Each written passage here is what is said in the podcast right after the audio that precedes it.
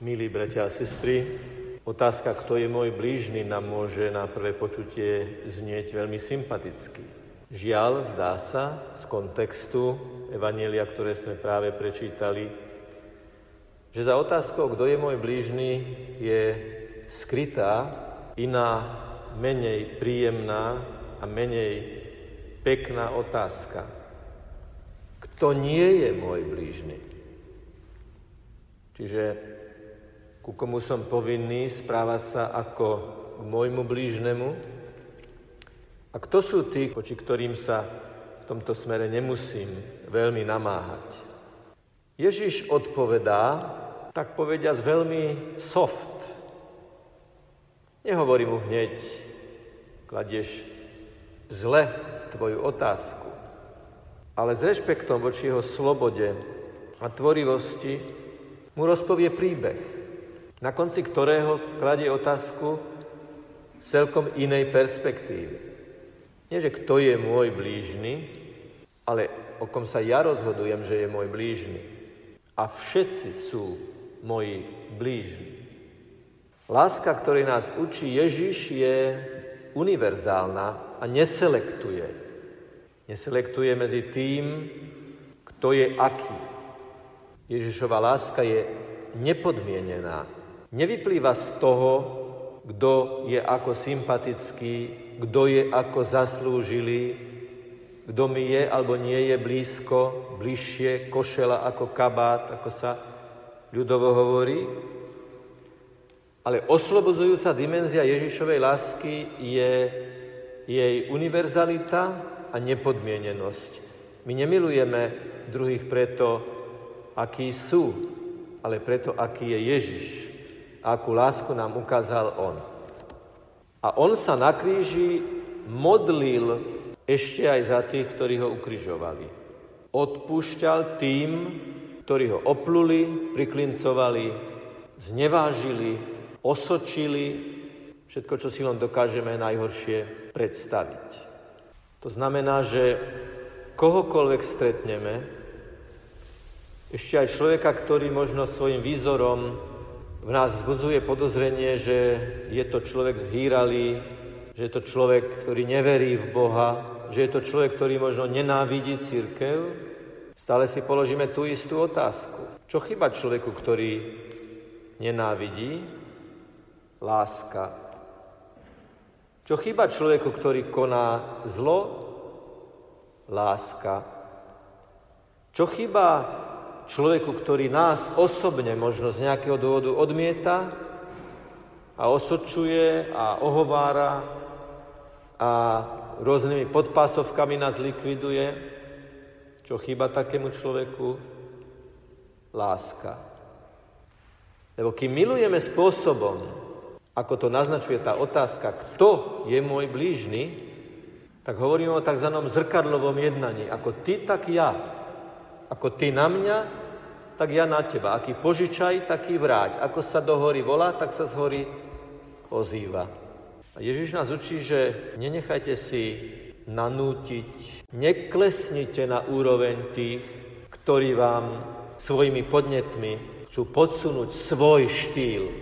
Preto duchovní otcovia radia, ak ste v konflikte, ak sa schyluje k zvade, ak cítiš, že ti už z úst sa vyšmykne slovo, ktoré bude stokrát lutovať, ale zbytočne, lebo už si ho vyslovil, povedz to krásne slovo Ježiš, stoj pri mne. Ježiš zachráň ma, lebo sa topím ako Peter. Keď cítim, že už, už mi vypne poistka a sám sa budem čudovať tomu, čo hovorím, tomu druhému, povedz to krásne slovo Mária, stoj pri mne. Ježišu, buď so mnou. Aniel strážny, chráň ma. Môj svetý patron, môžete si teraz konkrétne, aktívne spomenúť, máte nejaké meno, nejaké krstné meno nejakého svetého patróna. Urobme si priateľov, ak je to len trochu možné z tých, ktorí sú našimi nepriateľmi. Nie preto, aby sme odsúhlasili ich konanie, ale aby sme cez to priateľstvo cez to obrusovanie hrán, cez to neustále odpúšťanie ich získali pre Krista, tým prvým predpokladom je postaviť most. Keď hovoríme, že sa rúcajú mosty, búchajú dvere, búcha sa po stole, to sú všetko úkony, ktoré sú o prerušení ľudských vzťahov. Ale Ježiš hovorí, ja som dvere, ja som otvorené dvere. A chcem, aby ste komunikovali, aby ste sa blížili jeden k druhému, aby ste boli naozaj blížni v tom aktívnom až proaktívnom zmysle slova. Najmä ľudia, ktorí pracujú v zdravotníctve a starajú sa o pacientov, ktorí sú mnohokrát aj pochopiteľne veľmi nervózni, zlostní a možno nevďační, vedia, čo znamená ten nadhľad a ten odstup že ten pacient potrebuje vždy lásku. A musím povedať aj na osobnej úrovni, ako sa hovorí, klobúk dolu, veľký obdiv, palec hore, veľký like zdravotníckým pracovníkom, ktorí dokážu trpezlivo, láskavo a nielen tak pred kamerami, raz za čas urobiť si, že teda deň dobrých skutkov, ale deň čo deň, ráno čo ráno, služba čo služba, idú a znovu a znovu sa starajú o pacientov, ktorí sú niekedy aj veľmi nároční. Nie tí, ktorí skáču v teniskách za jeden večer za veľké milióny eur a urobia kariéru za jednu noc, sú milí pred Bohom. Ale tí, ktorí nepoznaný, nevidený, mnohokrát zneuznaný a zle zaplatený, predsa si konajú svoju každodennú prácu. Modlíme sa za nich a ďakujeme Bohu za to, že vydávajú mnohokrát naozaj skvelé svedectvo.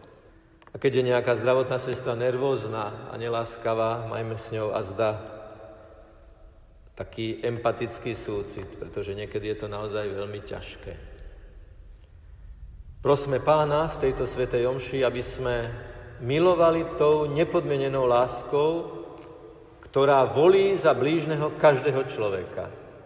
Ten, kto stojí predo mnou, hovoril Don Bosco, je najdôležitejší človek na svete. Nie ten, ktorý by tu mohol byť, ktorý tu bol včera a ktorý tu bude zajtra. Ten, ktorý tu je.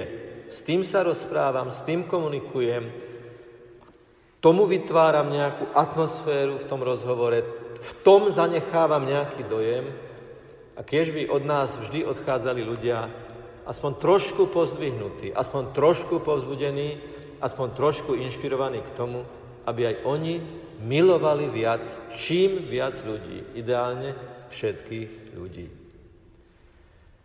Ten nalámaný chlieb, ktorý za chvíľu budeme príjmať ako Eucharistiu, skutočne prítomného, účinne prítomného Ježíša Krista, nech je dnes špeciálne pre nás chlebom, ktorý nás posilní v tomto predsavzatí.